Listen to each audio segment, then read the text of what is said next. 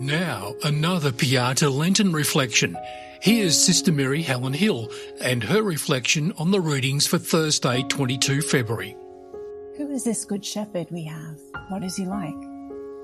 The Psalms praise him as the one who leads us beside restful waters to revive our drooping spirits, guiding our steps along the right paths.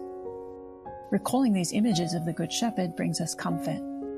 Perhaps we even find ourselves softly smiling with the assurance of his steady presence in our lives. At other times, these idyllic scenes seem impossible.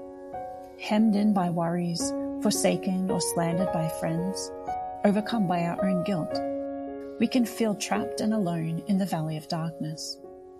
The gospel today is a powerful reminder of the eternal authority of the shepherd to dispel the darkness and rescue us from all danger and every prison of our own or others' making. Yes, we have a good shepherd who goes in search of us, right into the very heart of darkness.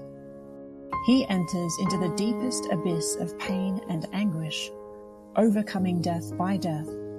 Indeed, the very gates of hell cannot hold out against the authority of his love for us, his power to heal, cleanse, restore, comfort, and sanctify us and bring us home.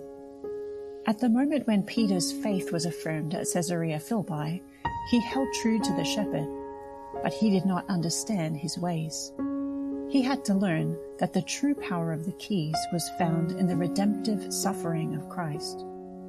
Later, after years of suffering for the spread of the gospel in the pagan world, he addresses the new elders of the early church by staking his own leadership on the fact that he is a witness to the sufferings of Christ.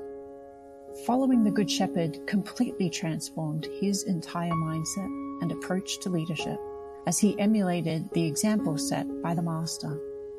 Let us renew our hope in the saving authority of Christ ever present among us and ask for the grace to follow his ways.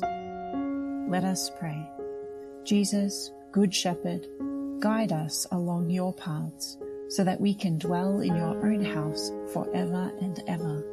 Amen.